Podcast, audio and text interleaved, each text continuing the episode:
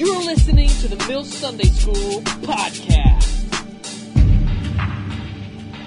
Turn to Psalm 86 2. Psalm 86.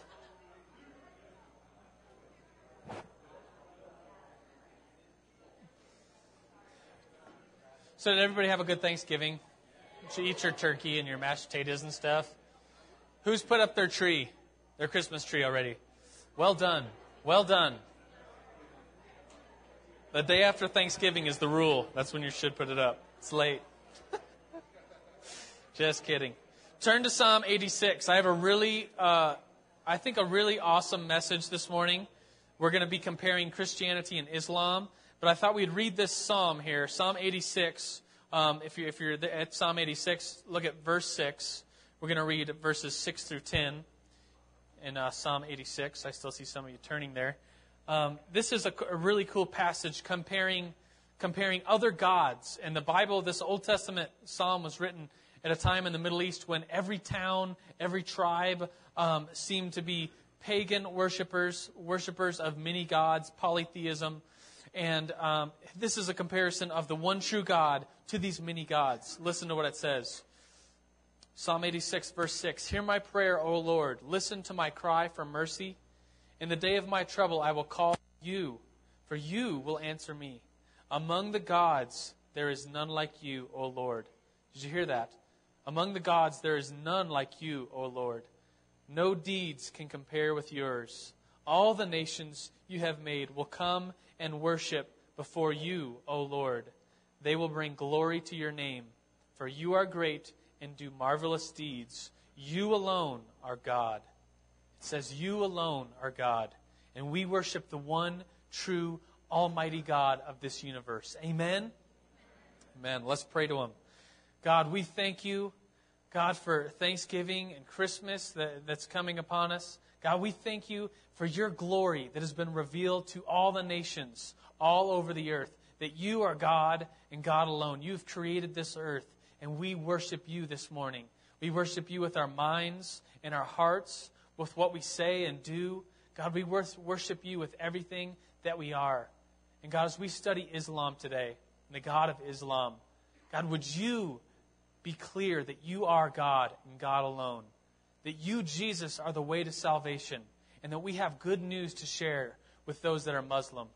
God, we worship you. We worship you alone today. It's in your mighty name that we pray. And everybody screamed, Amen. Amen. Awesome. Well, this is the Mill Sunday School. If you're newish around here, this is the Mill Sunday School, by the way. And so the Mill, I see a lot of new faces. I even met some of you that have never even been to the Mill. Can you believe that? So the Mill is on Friday nights. You got to come to the Mill on Friday nights. You got to go to a small group throughout the week. And then you come to Sunday School. And what you get in here is different from all of those because this is a gathering of true nerds. Are you proud of that fact? I see some of you looking around like, I'm not a nerd. Yeah, you don't have to be, but a nerd is a really good thing, by the way. A nerd, a Bible nerd, a God nerd is a really good thing. And, and today we're going to look at, um, well, all this month, I should say, we've been studying world religions. Sunday school takes topics by month. We've been studying world religions, Hinduism, Buddhism, last week, African religions. And today is the fourth and final um, Sunday of this month. We'll be talking about the world's second largest religion that the world has ever known. Do you know what it is? Islam.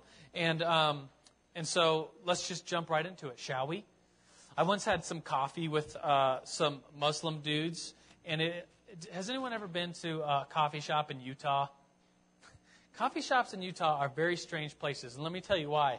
Because Utah, it's no, it's no uh, secret that Utah is like 73, 75% Mormon. And so Mormons, if you don't know, um, they refrain from coffee or caffeinated, or supposed to at least. I, I see lots of sodas being drunk. Um, but they usually stay away from coffee shops. And so the kind of people that are in coffee shops are three different kinds of people in a Utah coffee shop. You'll find the bad boys and girls, the the smokers, the people that wear black leather, and the people that may have come out of like a Mormon background, but they're like, I don't care about that anymore. I'm gonna drink my coffee, and I'm just bad to the bone. That's how I am. Um, so that's one type of person in a Utah coffee shop. And by the way, this is a, a gross generalization. Please don't be offended if you're a, a, a Utah coffee shopper. um, I don't know why I said that. Um, so the bad dudes and, and bad girls, you have the Christians who love coffee. How many of you all love coffee? I think I, I think coffee's pretty sweet as well. I drink it. I have a cup right here. And so you'll you'll see the bad dudes and girls. You'll see the Christians in the coffee shops of Utah, and then you'll see like the foreigners, the people that have that that have no idea that the coffee's bad in the Mormon culture that will just come to the coffee shops. And that's the three different types of people you will find hanging out in a Utah coffee shop. And so me and my buddies, would, we hung out at this coffee shop called Grounds for Coffee in Ogden, Utah. We were constantly there hanging out. We'd just say, yeah, let's meet at Grounds. It was Grounds for Coffee. We'd just meet there and go skiing. We'd meet there and spend like literally the day there.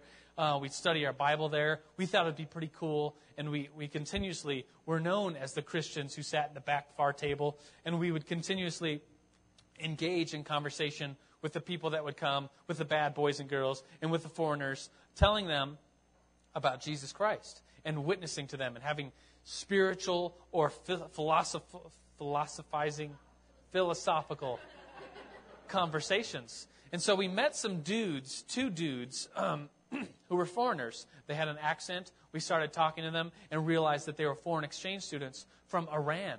And we were asking them about their faith. And, oh, are you Muslim? And they said, no, we're not Muslim. Neither of them were Muslim. They were both from Iran, both grew up Muslim, but they were both kind of got burned out on Islam and burned out on following the Quran, and at some point decided to become um, exchange students, come to America, and they kind of gave up on their Muslim roots. And I think maybe part of that was the fact that you know the United States and Iran are kind of not the best friends in the world, and and so I imagine that that they being two dudes from Iran were here, and they probably just got a lot of I don't know, funny looks, people looking them up and down saying, Are you guys going to, are you terrorists? Or, you know, you're from Iran. Do we need to be afraid of you? They just probably got a lot of that silliness um, from the, the college and where they were going to. And so they were kind of burnt out on Islam. That they being just thrown into this box of, well, we're Islamic and we are terrorists, you know, is what the, you know, probably some of the perception, the wrong impression that they were given. And so they were kind of burnt out. And we were talking to them about Christianity, and it was just kind of going back and forth. They had come from a Muslim background. I think they professed to be atheists, but a lot of what they had to say about morality came from a God. And so they were half Muslim, half atheists, kind of still figuring things out. And we were talking to them, kind of debating, going back and forth. And we said, well, Christianity's like this.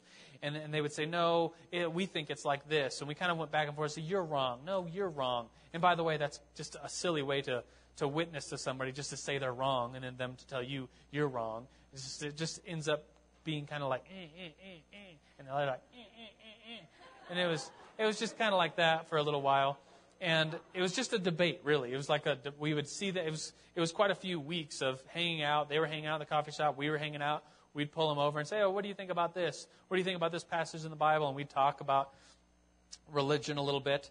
And it wasn't until i guess it was it was the thanksgiving dinner um, so this was several years ago maybe like seven years ago um, um, in utah when i used to live there we invited the two dudes to join us and all of our dudes and friends um, for a Thanksgiving meal. And we had a big turkey, and a bunch of people brought stuff. And we invited them in because we wanted to, to be friends with them. We were not just entering into debate with them, uh, debate after debate every time we met, but we really wanted to be friends with them.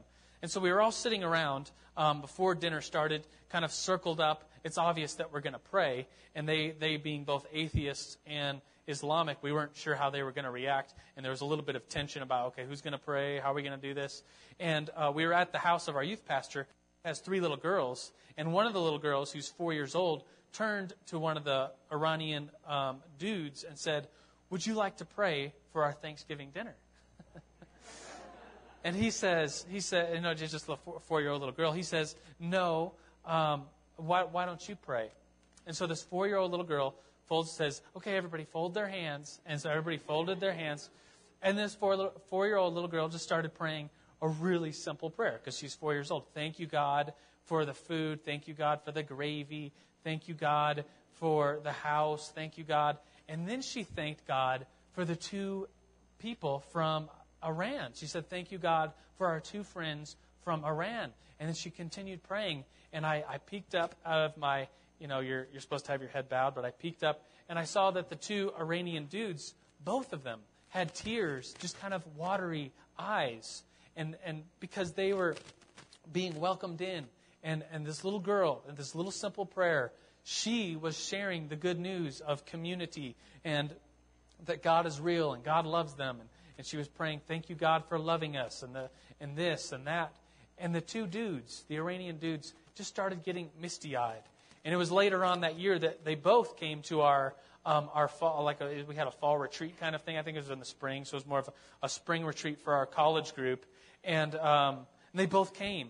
And they were both just open to hanging out with us and open to the gospel of Jesus. And I share that story to say we're going to talk about Islam today. And it could be easy to just talk about all of Islam as a religion. Say, oh, it's a religion that believes this and that. But what we're called to do as, as Christians is to get, bring the good news to people, to Muslims that are people that are in need of the good news of Jesus Christ. And so as we talk about Islam in general, as, as a religion, I, ho- I hope that you'll get out of this the, the real thing that, that Muslim people are in need of the good news of Jesus Christ. And I want to talk about why they are in the need of the good news of Jesus Christ. But I thought that story would be appropriate because we are, we, we are in the business of loving people and, and bringing good news to people. Right? Amen. Somebody give me an amen. Thank you. Um, all right, should we get, let's just jump into the study of Islam. Here's where we're going today. Um, if, you, if you got a note, we call these the skillet because it's the Sunday school millet. It's an inside joke that I think is still hilarious. Um, we're going to talk about Muhammad, that's the founder of Islam. We're going to talk about the five pillars of Islam. Um, and then we're going to talk about core differences of Christianity and Islam. And then after that, we have a special treat someone is here. Uh, Farak is here. Would you stand up, Farak? I'll just, I'll just say, well, uh, Farak is here. Um, I'm going to give him the last like five, ten minutes to, to share his testimony. You may have heard parts of it before because we did a video testimony, like it was almost a year ago now, huh? And then he shared at big church in front of like 14,000 people his testimony. And I thought how appropriate to, for him to share his testimony today. So that's where we're going today. Let's talk about Muhammad, the founder of Islam. Muhammad was born in the city of Mecca, and at this point, uh, Mecca is not that um, cool of a city. Uh, Islam has made Mecca literally the Mecca of Islam, and we we use the term Mecca like the Colorado Springs is the Mecca of Christianity in the West. We just kind of use that term because Islam has given Mecca such a big name. It's on your map here. It's in Saudi Arabia. It's that one. I don't think you could really see it, but it's, it's right there in Saudi Arabia. That's where Muhammad was born, um, right in the bottom left handish corner. Yeah, you can't read that. Just trust me, it says Mecca. so Muhammad was born there in, in, the year, if you're writing down dates, it's kind of important um, to, to, just to know when this religion started, because it's not an ancient religion like, um, like Judaism. The Old Testament, you know, they claim that, uh, and we believing in the Bible, we claim that the Bible is written like 2,000 years ago, that um, Abraham was around like, I mean, excuse me, to like 4,000 years ago, 2000 BC. That's an ancient, ancient religion. Muhammad was born in the year 570. 570. He's born, born in Mecca. And uh, he, he's descendants of Bedouins who uh, come from the desert tribes who can trace their history these desert tribes can trace their history back to, do you know who in the Bible? Who? Yeah, back to Ishmael. Very good. So, Abraham, if, if you know the story of the Old Testament and Abraham and how he promised a son um, at a very old age, he was supposed to have a son with his wife Sarah. They ended up having a son whose name is Isaac. Abraham and Sarah had Isaac, but Abraham kind of tried to bypass God's promise and uh, went with his maidservant Hagar and had the son named Ishmael. And so, um, so they, they, um, the Ishmaelites, you know, they're like 2000 BC, um, had, the, what I'm rambling about is Muhammad and his, his tribe of people trace their history back through Ishmael, which will become important as a part of Islam. And so um, he's born, he has a pretty hard life growing up. Muhammad, um, his dad dies before he's born. His mom um, dies when Muhammad is around the age of six. He's raised by his uh, grandfather for a little while, who's a Bedouin, um, meaning like out in the kind of roaming and, and uh, raising cattle and sheep and stuff like that in the desert. And then his, his grandfather dies, and his uncle raises him for the rest part of his childhood. So can you imagine it? I mean, it's almost like, I mean, it's four different homes, or at least three.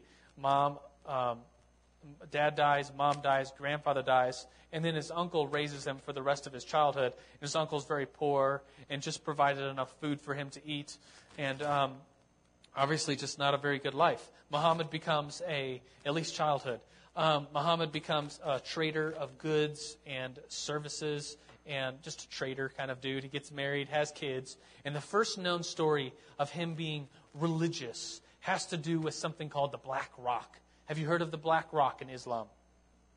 Now, um, the Black Rock, um, Islam has given the Black Rock a lot of um, importance.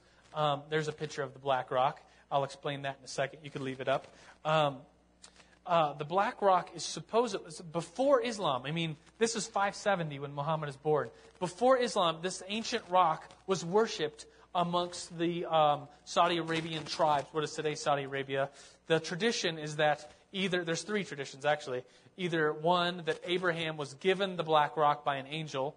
Um, tradition number two, Abraham found the black rock with his son Ishmael. Or tradition number three, could be any of these. Um, the, the black rock was a white rock that fell as a meteor um, during the time of Adam and Eve. And when Adam and Eve sinned, the rock turned black. So, any way you look at it, the rock has a lot of importance and people all around the tribes used to worship this rock.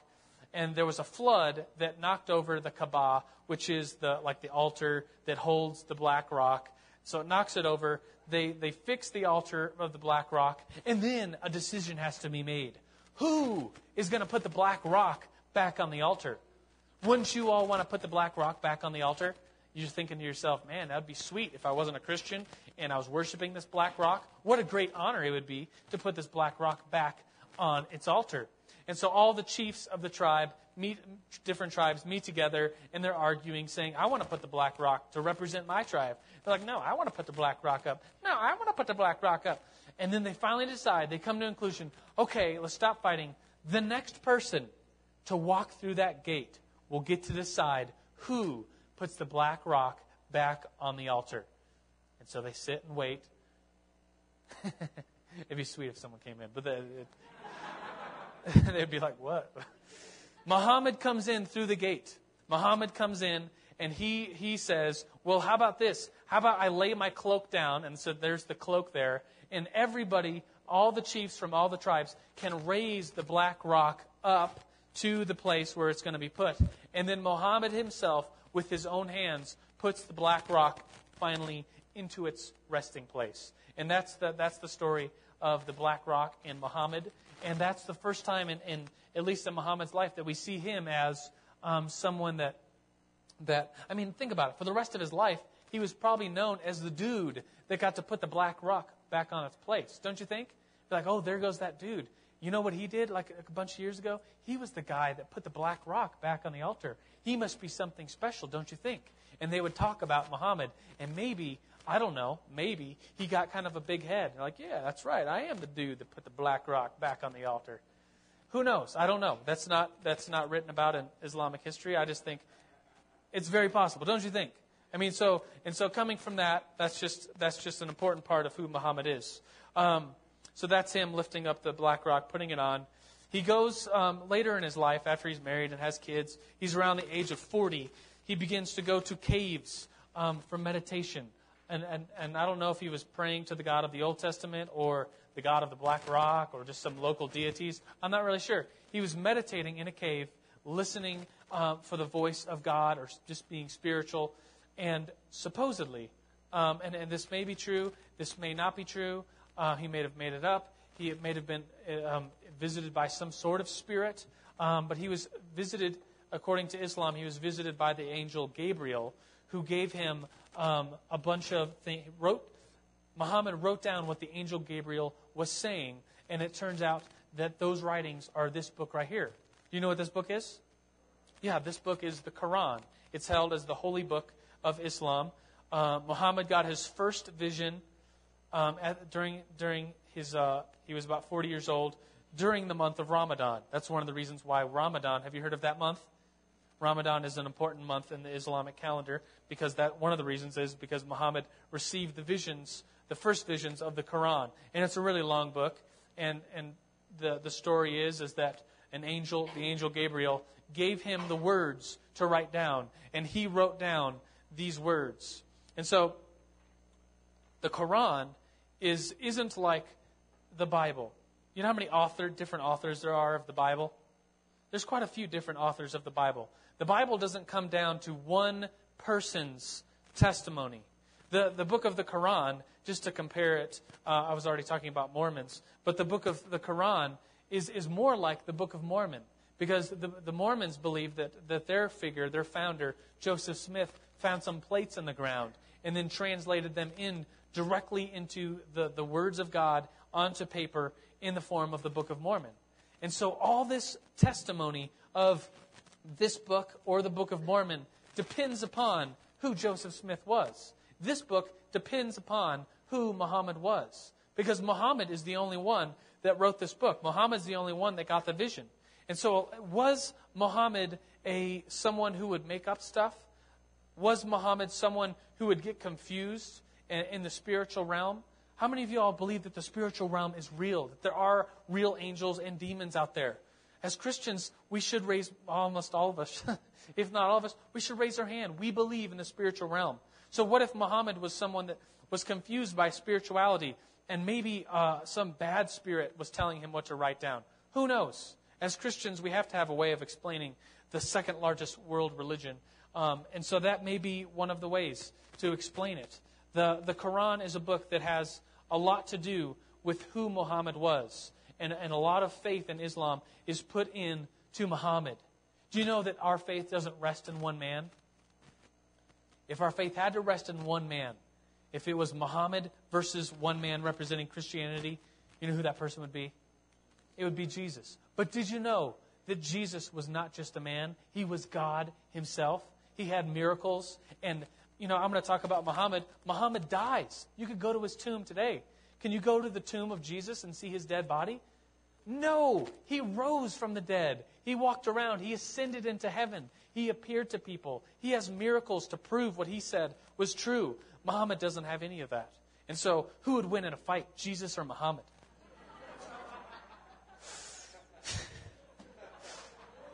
I wasn't going to say that, but then I thought, I thought, man, it's so good. Um, don't don't be offended by my shenanigans, please. Um, I do take this very seriously. Um, Muhammad did not believe that he was starting a new religion. Muhammad believed that he was a prophet along the lines with Abraham, Moses, even Jesus was in these line of prophets, and Muhammad was the next. Muhammad, Islam believes that Muhammad was the last prophet to come. And so there's lines in the Quran like this. I'm going to read from the Quran. Um, it's, it's chapters in the Quran, like 100 and uh, looks like 114 chapters. They're called, uh, I guess, surahs. Did I pronounce that right? Surah. You have to roll the R. um, and 3 3, it says this It is he who sent down to you in truth the book confirming, confirming what went before. He sat, he sat down the law of Moses, the gospel. That's the New Testament. The law of Moses is the, is the Old Testament. The gospel of Jesus is the New Testament. Before this, as a guide to mankind, he sent down the criterion of judgment between right and wrong. So here, Muhammad, in this book, the Quran, gives credit to the Old Testament and to the New Testament. Let me read for you one more passage in the Quran, uh, 546, if you're writing things down just for your own fun. Uh, let's see, 546. Here it is. It talks about Jesus. And we sent Jesus, the Son of Mary, confirming the law that had come before him, we sent him the go- sent through him the gospel. Therein was guidance and light and confirmation of the law that there had come before him, the guidance and admonition to all those who fear Allah. And so, what this says, let me just recap, is that Muhammad did not believe he was starting a new religion. He, he thought he was continuing on in the line of the Old Testament, New Testament, that this was a new, better revelation through the prophet, through him, the prophet Muhammad. Um, do you know that the word Islam means submission to God? And so this book is about further submitting yourself to God. And so they give credit, uh, Islam gives credit to Jesus as a prophet. But you know what I'm reminded of? In the first, when we first, at the beginning of this month, we talked about world religions, we talked about a famous argument that C.S. Lewis uses the liar, lunatic, Lord argument in the book Mere Christianity. Have you heard of the argument before? That basically the argument is, is that Jesus cannot just be a good teacher. Jesus cannot just be a good prophet. Because what did he teach? Jesus taught that he himself was God. He himself taught that he was the only way through God the Father, that through his death on the cross, that people might have eternal life. That's what he taught. And so I'm reminded of that as, as the Quran gives, says that Jesus was a great prophet. Like, well, how can he be a great prophet? He taught that only through him are sins redeemed, not through the Quran, not through a new prophet named Muhammad that would say something different. And so it's very strange to me um, that, that the Quran would give such credit to Jesus as a prophet. The C.S. Lewis argument, if you haven't heard it before, says that Jesus can only be one of three things. He's either a liar, because what he taught was that he was himself God. And so he's either a liar and he wasn't God. If he is just a good prophet, then he's a liar. What he said was that he was God. And if he's just a good prophet, then he's a liar. He's either a lunatic um, in the fact that maybe he really thought he was God. He was a crazy person. He thought he was God. Really wasn't. He was going around teaching that he was God and that salvation could only come through him, but he was a lunatic. He really believed it, but it wasn't true. He was a lunatic. The only third example is that he was Lord, liar, a lunatic, or Lord. That what he said, that he was God, and that, uh, that sins are redeemed only through him, is true. That would make him Lord. There's no room for him just being a good prophet or a good teacher. And so um, I think Islam really has to has to do something about that and to kind of explain why why there would be such why they would call Jesus a good prophet, and yet his teachings are about that he's God. It's confusing to me. Is it confusing to you all? I think it can be, yeah. Um, let me just talk about Muhammad's death. Um, Muhammad, actually, Muhammad receives the Quran in the cave, um, and then he spends the rest of his life preaching. I think we have a, a mural, uh, an ancient mural of, of, Muhammad on top of the stairs, preaching to people um, all around Saudi Arabia, what's Mecca today. He gets kicked out of Mecca, goes to a city pretty close called Medina. Um, and then uh, a few years pass, he comes back to Mecca. By the end of his life, he, uh, um, the area around Saudi Arabia is overwhelmingly Islam, overwhelmingly followers of the Prophet Muhammad, just at the end of his lifetime. So it spread, spread slowly at first, and then very quickly. And today, uh, I don't even know what the billion count. I think it's maybe like two point something billion people are Muslim. It's the second biggest religion in the entire world, after, of course, Christianity would be the correct answer. yeah. Um, and so it's a, it's a huge deal. And I, have saved, I've saved Islam for last because I think it's, um, it's influencing the world a lot. And um, probably, obviously, since it's the second biggest religion, it's, it's, a, it's a force, a spiritual, religious force to be reckoned with. And that those people need the gospel, the good news of Jesus Christ. So here's what I want you to do. We talked about Muhammad. I want you on all of your on all of your uh, tables is a piece of paper about this big. It should say uh, the Mill Sunday School important stuff in Islam. And so what I want you to do, so I highly, well maybe I don't. Maybe some of you are just brilliant and you really know Islam a lot. Maybe you've studied it. There are five pillars in Islam. Five extremely important things to every Muslim.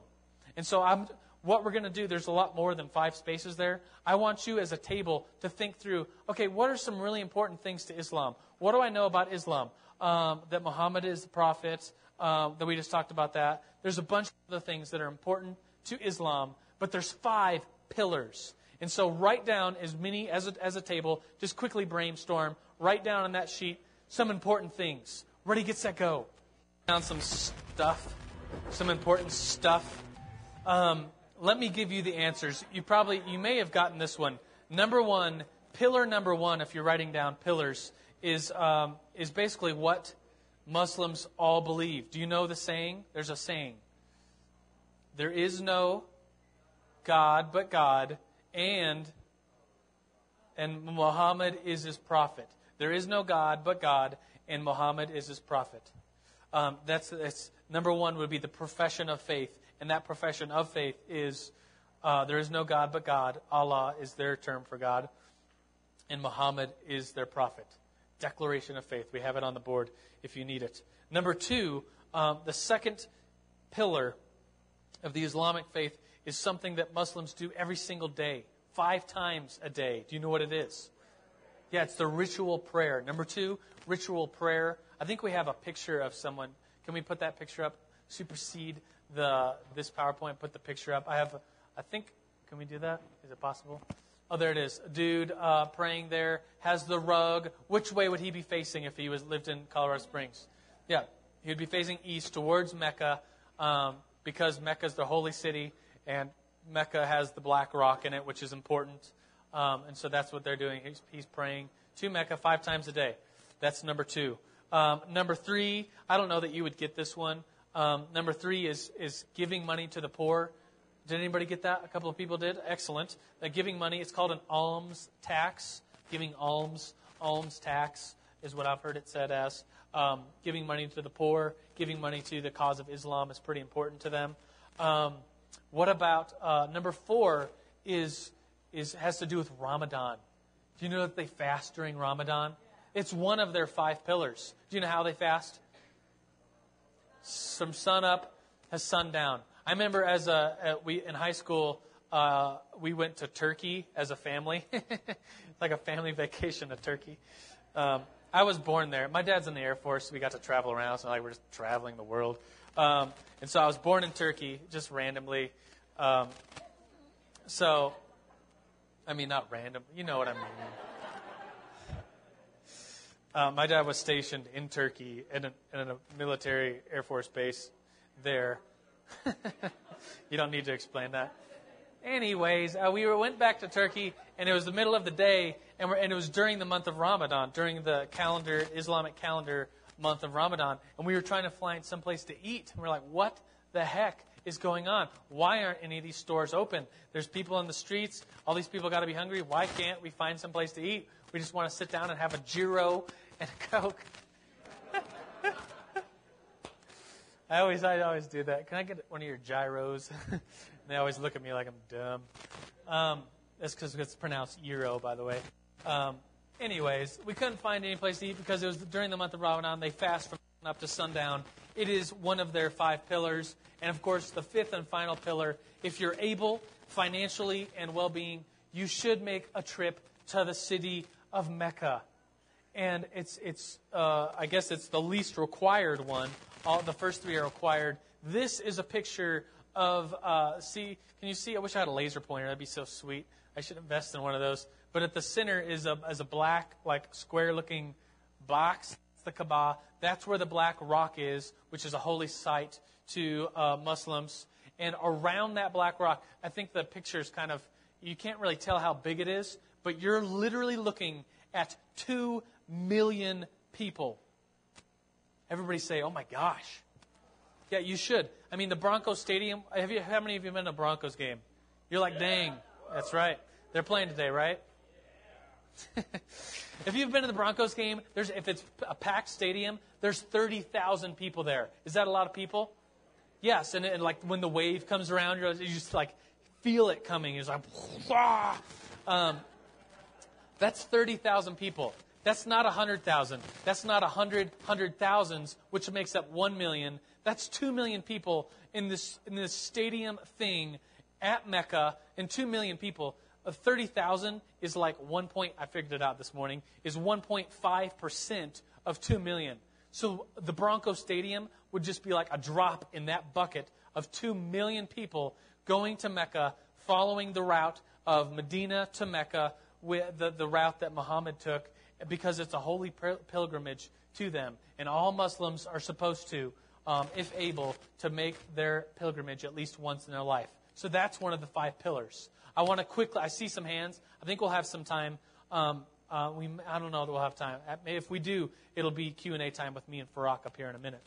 But I quickly want to talk about the core distinctions between Islam and Christianity. And these are by far the most important, probably one of the most important things we'll say today, because um, it might be claimed that the God of Islam and the God of Christianity is exactly the same. We worship the same God. That is not true. Islam worships Allah. We worship Jesus Christ, God the Father, and the Holy Spirit, a triune being. We don't think that Jesus was just a good prophet. We think, ladies and gentlemen, that he was God. That's what we believe. That's what's core to us. And so I'm going to give you some fancy words. It says transcendence versus immanence. Those are fancy theological words. But since you're in Sunday school, I know you can handle it because you're nerds just like me and you like big theological words. Right? Okay. Man. Transcendence. Transcendence, if you're putting a definition of transcendence, put God is above all. Transcendence means God is above all. If you're putting a definition of immanence, put God is with us. God is with us. And so, Islam worships a God, Allah, who is transcendent and transcendent only. That Allah is above all creation. He is, He makes the rules. He's above all. He knows everything. He's all powerful. He's above all.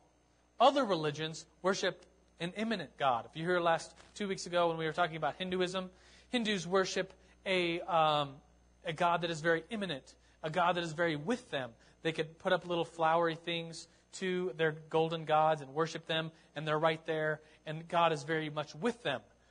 We, and so as, as Islam, to go back to Islam, they worship a God that is not immanent. You can't have a relationship with Allah. He is above all. He's above all. You can't just talk with Him and walk with Him like, like we sing and pray to our God um, and sing, and sing the songs. We walk with Him and talk with Him, right?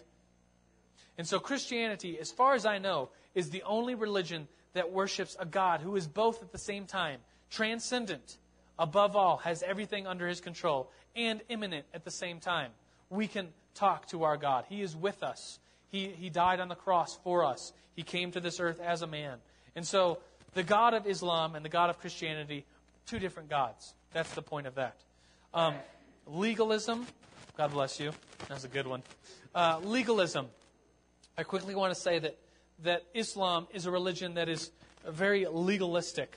And, and there's oftentimes leaders, it's been compared that some of the leaders of Islam are kind of like the Pharisees that Jesus says. Jesus says to the Pharisees, You make rules for people and tie loads on people's backs with all your rules and laws, and then you don't help people obey the laws. You just tie up and make more and more laws. Islam is kind of like that in Islam, the leaders are called imams or sheikhs, and they oftentimes will make up new rules for people to follow and say, you know what, we're going to do this and that, and some more rules. And it's really popular amongst some of the poorer parts of the world that are Islamic, like Afghanistan, northern Pakistan, where these tribal leaders are both religiously and, and politically in charge, and they'll say, I know what we need to do. We need to kill the infidel. We need to uh, organize ourselves as a terrorist unit and be fundamental, radical Islamic and, and follow me like, like Osama is, is a, was a sheikh, or is he a imam? He's a sheikh, and he, he controls the people that are serving him and says, let's do terroristic things and, be, and, and do it for the glory of Allah. And so it's a very legalistic kind of system. Um, the women in, in, in some of these places are treated horribly. I went to Pakistan on a mission trip, and we were witnessing to this tribe that we had to drive like three hours through this um, deserty Pakistan area. And um, we get there, and, and the, our missionary contact reminded us once again do not, look at a woman. Do not shake hands with a woman. Do not stand next to a woman. Do not talk to a woman. Pretend. And he said, I know this is going to be hard for you because you're because Christianity says that women and men are equal and that women and men are both people and deserving of, of all the same rights. He says, uh, this is going to be hard, but totally ignore them. That's what we have to do in this culture because it's a, it's a religion of legalism. Women are totally, I mean, it was like 100 degrees, and we saw some women sitting in this back corner of this little hut. 100 degrees. They're totally covered head to toe with this big, like, uh, what's it called? A sari burqa. We're good. Um, I just like doing that. Um, it's 100 degrees. They're sitting there, and literally, you can't even see their eyes. Sometimes they have a slit that's open. They had slits that were open, but then it had like a net above it. So you couldn't even see their eyes. And that's just part of the legalistic way of, of that the rules have been made and rule on top of rule of how women are supposed to dress. And it's legalism. The third and final thing is works on your notes. It says works there. And Islam is very works centered. Islam believes that there's a scale. Everyone has a scale of right and wrong. I was trying, I was trying to find one of those antique scales that, like the scale of justice, that you'd put things in this like holder, and if it's heavier, it would lean like this, and if this side is heavier, it would lean like this. Uh, Islam has this idea of everyone has a scale, that, and there's an angel on your shoulder writing down good things and the bad things that you do.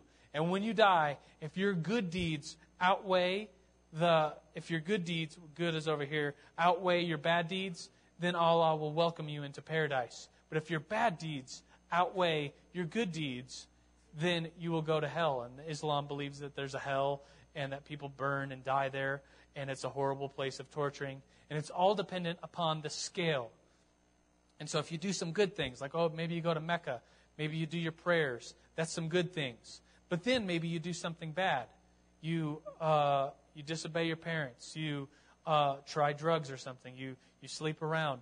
You have some bad deeds in your life that can't be overcome unless you do good things.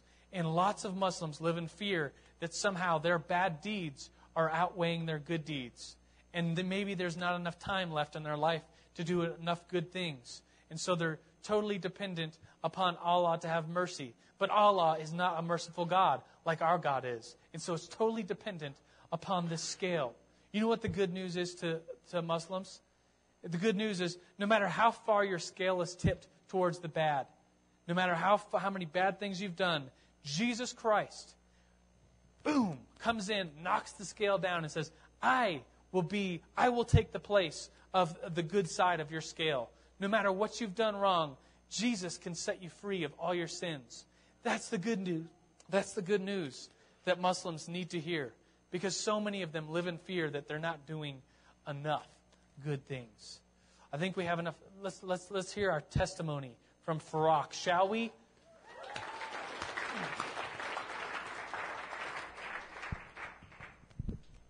Probably made you a, a, way to get up here, like fighting.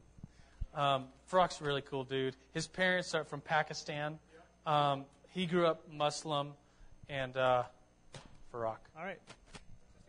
I should be. Can you guys hear me? Yeah, cool. I can't hear myself. So, um, like Joe said, my parents are from Pakistan. My dad was actually born before Pakistan existed. So he was born in what's now uh, Pakistan, but it was India at the time.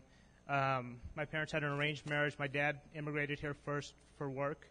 Um, he works for the U.S. government for the Army, and so he was asked to come here because of his specialty. And then a few years later, my parents had an arranged marriage, and then my mom immigrated here after that, and I was born shortly after that. Um, my story begins really. How many of you have heard my story before? Okay, so about half. My story really begins um, the first day of college. Up until that point, um, I was a good Muslim boy. I did everything. I did all those things except for pilgrimage to Mecca. I fasted. I prayed five times a day. Um, but there was always this emptiness in my heart but I did what my parents told me, and I loved them and I believed them, and that was, I believed them to be right. So, first day of college, though, is where the story really begins. I get to college, and I pull in, I went to the University of Missouri in Kansas City, and MU won yesterday, so that was cool. Sorry for all you KU fans. Um, but uh, pull into the school. I hadn't bought a parking pass, and so I park about six blocks away from the engineering school. And there's only two spots. This is the first day of school. There's like 18,000 people there. And for those of you math nerds in here, you'll appreciate this. What are the odds of this? I pull into the spot. There's one other spot left behind me. Another guy pulls in, and we start walking. And he says, Hey, what's up? And I start talking to him. He introduces himself. His name's Andrew. And uh, we start talking, and he asks me, you know, what my major is. And I tell him electrical engineering. And he's like, Cool, me too. I left my schedule at home. Do you mind if I follow you around the rest of the day? Sure, that's really weird, but okay. So this guy follows me around the rest of the day. We end up having the exact same schedule, so it worked out. Um, and him and I are, yeah, it was, what are the odds of that? So it worked out, and we had a lot in common. We were basically the same person, except for he was Christian, I was Muslim. Um, the second day of school, we agreed to meet up uh, and go to all our classes together. And as we're walking to class from the student union, he invites me to a Bible study, and I'm thinking, oh, great, this is another one of those evangelical Christians that's going to try to witness to me. This is going to be annoying, and I'm going to lose another friend. But I, was, I wasn't going to back down. I believed in what I believed, and I wasn't going to back down. And so he invites me to a Bible study, and I'm like, no, thank you, I'm Muslim. You know, I, I'm happy with my faith. And he's like, cool. And that's all he said. I'm like, okay. That was weird. Most people pushed a little harder, but he said, cool. So we go through school together. At this point in time, I was dating this girl I was completely in love with. Um, and I thought I was going to marry her. My junior year, that God had another plan. And my junior year, right before it get, began, um, God really said, "I'm going to go to work in this kid's life because he is living for her. He's living for um, money. I had a 4.0 GPA. I was getting a good job, and I was really excited about it. I, my head was huge. Um, I was obnoxious. So, uh, but in one huge swipe of his hand, God took it all away. My scholarships, my ex fiance at that point in time um, ended up cheating on me, broke my heart. That sent me into this horrible spiral. I lost all my scholarships because my grades sank. I lost a job offer because my grades sank. So it was just the bottom of the bottom. And all this time, Andrew was going through the exact same thing almost. He, was, he had lost both of his grandparents at the same time, so he should have been as miserable as I am, but he always had this obnoxious happiness in his life. And all you that are saved in here know exactly what that is, and now I know do too. But he had this obnoxious happiness in his life, and I really didn't think much of it at the time. And at that point in time, I also stopped believing in Islam, and I became like those Iranian guys. I got burnt out on it because what I had grown up believing wasn't true. I believed that if you know you were a good person, you were going to be rewarded, and if you were a bad person, you weren't going to be rewarded. And I didn't think I was a bad person, so I was pretty upset. So junior year goes by, and done with that year. It was painful. And uh, senior year starts, and I have this empty hole in my heart. I stopped praying at this point in time. So I have this empty hole in my heart, and in the back of my head, I knew it was God's missing, but in my infinite wisdom, I said, oh, it's girls that are missing. So I'll start dating again. So I dated a bunch of girls, and that was definitely went nowhere. And so senior year goes by, I graduate. It was a fun year. Um, and I get a job. Andrew was on the five year plan, I was on the four year plan, so he's still in school. I get a job, and uh, that uh, summer, Andrew and I are driving around, and he is just obnoxiously bouncy that day. He is just so happy when he should have been miserable. And I finally, got, I was like, "What is it with you? What What do you believe that makes you this happy? It's annoying." And that is the first time. So four and a half years from the day that I met him, basically, is the first time he said the words Jesus Christ, and then shared Jesus Christ with me. I was at the end of his story. I was like, "Hmm, okay." Um, so it sounded, you know, a lot different than what I believed, and I was interested, and so I started asking questions over the following months. And a few months later, one of the questions I had was, "What's with all the singing?" Because in Islam we don't sing. So at that point, I was like, "What's with all the singing? That's kind of ridiculous. I don't get it." So he invites me to a thing called a Campus Crusade. I don't know if there's some here on the camp campuses, but it was Campus Crusade for Christ. It was a meeting, and so he invited me to that, and I go, and I'm scared to death at this point in time of being judged because I know the people that are in there, and they're all really good, strong Christian people, and I am just so scared that they're going to look at me and be like, that sinner, that horrible person. I wasn't too horrible a person, but I still was, I knew I wasn't perfect. And so I just felt so scared. And I go around to the side of that building as I'm walking to it, and I just can't bring myself to walk in yet. And I uh, just sit down and I start praying, and I'm don't know who I'm praying to, but I just, you know, ask for the strength to go in. And finally, I convinced myself that, you know what, Andrew's in there, and if anything, he's my friend, and it'll be okay. So I go in there, and there's this outpouring of love that, like, like going to the mill or coming here, there was this outpouring of love that I have just never felt in my entire life. And everyone just wanted to be my friend, just wanted to talk. It was just completely different than going to the mosque or going to any of like the events that I went to with my family. Um, so it was just overwhelming. And I left that night with all my questions answered about the singing and whatnot. And and it was just different, and I was really happy. And I, something started clicking in my head, and a lot of things started clicking in my head. One of them was, this really does sound legitimate. The other thing was, oh my gosh, this is going to cost me a whole lot, and the whole lot was my family. Um, there's a scripture I want to highlight. If you guys will open up to Matthew 10, 35, basically. It says, For I have come to turn a man against his father, a daughter against his mother, a daughter in law against her mother in law. A man's enemies will be members of his own household. Anyone who loves his father or mother more than me is not worthy of me. Anyone who loves his son or daughter more than me is not worthy of me. I read that scripture and I was so scared that it brought me to tears many nights. It was unbelievable. And so I knew the cost of if I went down this road, there was no turning back, and that it was going to be one of the most painful experiences of my life, even worse than losing a fiance. And it, it truly was. It was the most painful experience for me in my life. As time went on, I asked Andrew for a Bible, and I asked to go to church with him. The first time I went to the church, he invited me to a college ministry in Kansas City. And I get there dressed up uh, a little nicer than Joe is and all these kids are running around like jeans and t-shirts. I'm like, what the junk is this? And where are all the pews? Because it was like the mill. There was just chairs, and it was not what I thought church was. So, so it was just crazy. And the the craziest part was all the songs that day that were sung were written just for me. And then Pastor Jim got up there and started preaching, and he had written that sermon just for me. It felt like because about 10 minutes into it, I was bawling. I was just in tears. I couldn't take it so anymore. It hurt so bad that I got up and walked out. And Andrew walked out with me, asked me what was going on. I told him, and he said, you know, go on home and we'll just talk later. And so I did. And then I tried to forget about it. And a couple weeks went by, and God kept just poking at me and poking at me. And so I asked Andrew if I could go back. And about a month later, I went back. And uh, this time I went to the big church at uh, Kansas City Baptist Temple, and lo and behold, that sermon was written for me too. And it was basically the same thing that Pastor Jim had said like four weeks ago. So, and again, I was crying and it was hurting so bad. But this time I sat through the whole sermon. And I left that day with, with this feeling that this is real. This is completely different than what I grew up believing. And this is the right way.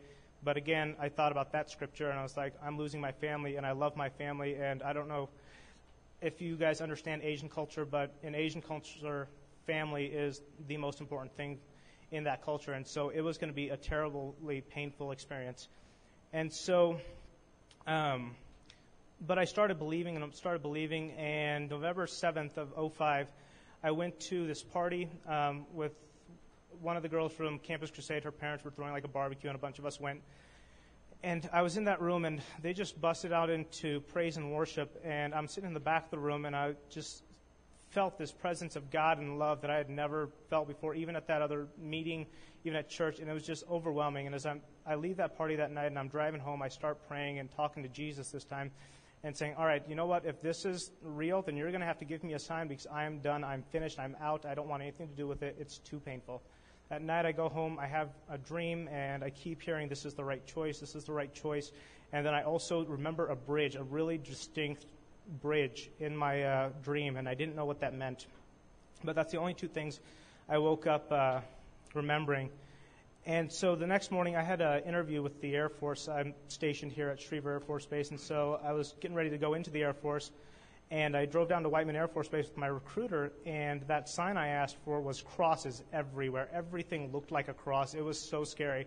Like telephone poles, of course, look like crosses, but trees look like crosses. And then I got to the command center down there at Whiteman Air Force Base, and we're checking in, and I turn around. There's this like big silver shining Jesus in the chaplain display. and just freaked me out. And so I get home that night, and I have just been seeing crosses all day. And I go over to Andrew's house that night, and he's in his kitchen washing dishes, and I'm sitting on the couch uh, watching TV, and he's like behind a wall.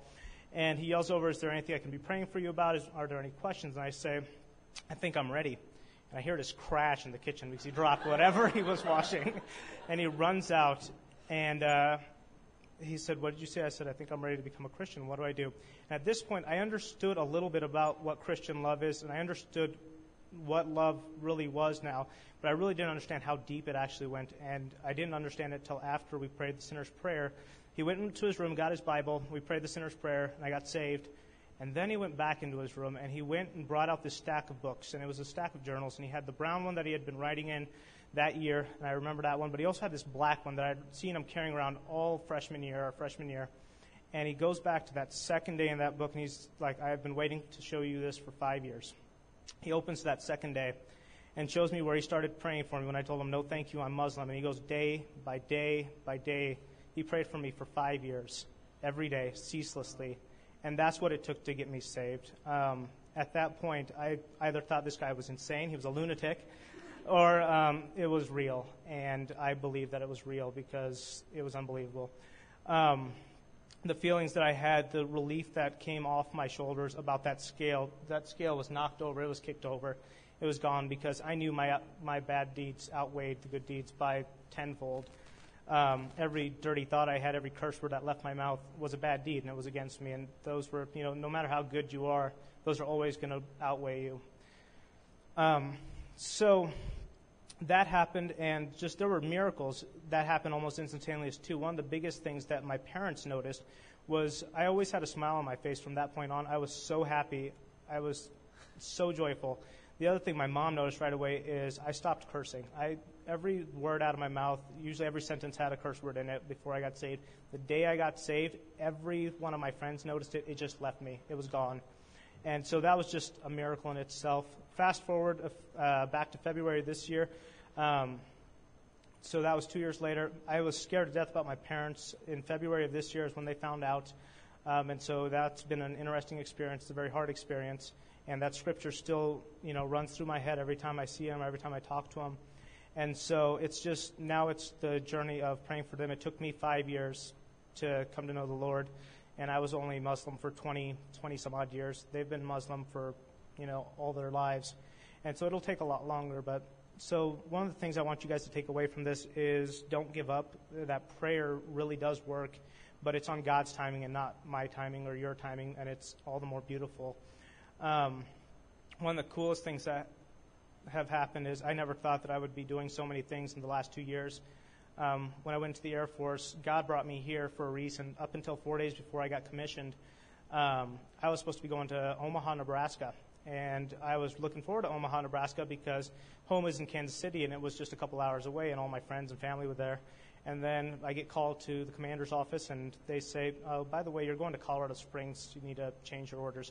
I'm like, oh, okay. And I was so scared coming here. I didn't know anyone but God's taking care of me. I'm going to embarrass a friend right now. Um, I met a buddy when I got stationed here. His name's Nick. He's back there in the purple shirt. Um, and God placed him in my life. He's been an incredible experience or friend here. Um, he's basically been my Andrew here. He's taken care of me. We've been together. And this is going to be really embarrassing for him, but will all the single girls please stand up? Because our unit is having a squadron Christmas party and he needs a date. So, everyone please stand I'm not joking. All the single girls, please stand up. He is joking. Yeah. No, he's, just, but, he's just joking. No, I love him to death, and I just wanted to do that to embarrass him. Um, but so God's taking care of me, and he is really red right now, but it'll be a good story later. so God's taken care of me, and that it's been because of prayer. That's that's the biggest thing. It's been because of ceaseless prayer. So. Good. Let's uh let's thank Farak for sharing that.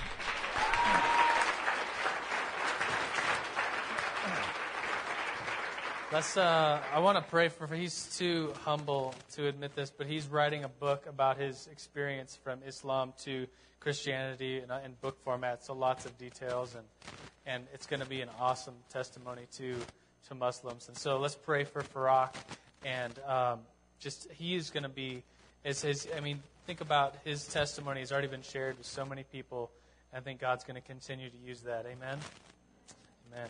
Jesus, we welcome your Spirit in here as the Mill Sunday School. We pray specifically for Rock, for Farak who's sitting here.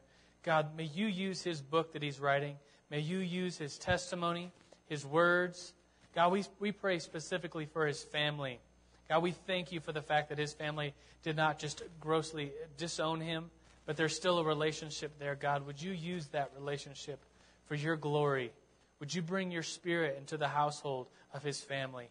God, we worship you, Jesus. We understand that you are the only way to salvation, that you've kicked the scale over of our good deeds and bad deeds, and just say that you will stand in the place of judgment for us. And we thank you for that, Jesus. We love you. We honor you, Jesus, and we ask for your blessing upon Farak right now. It's in your name, Jesus. And everybody said, Amen.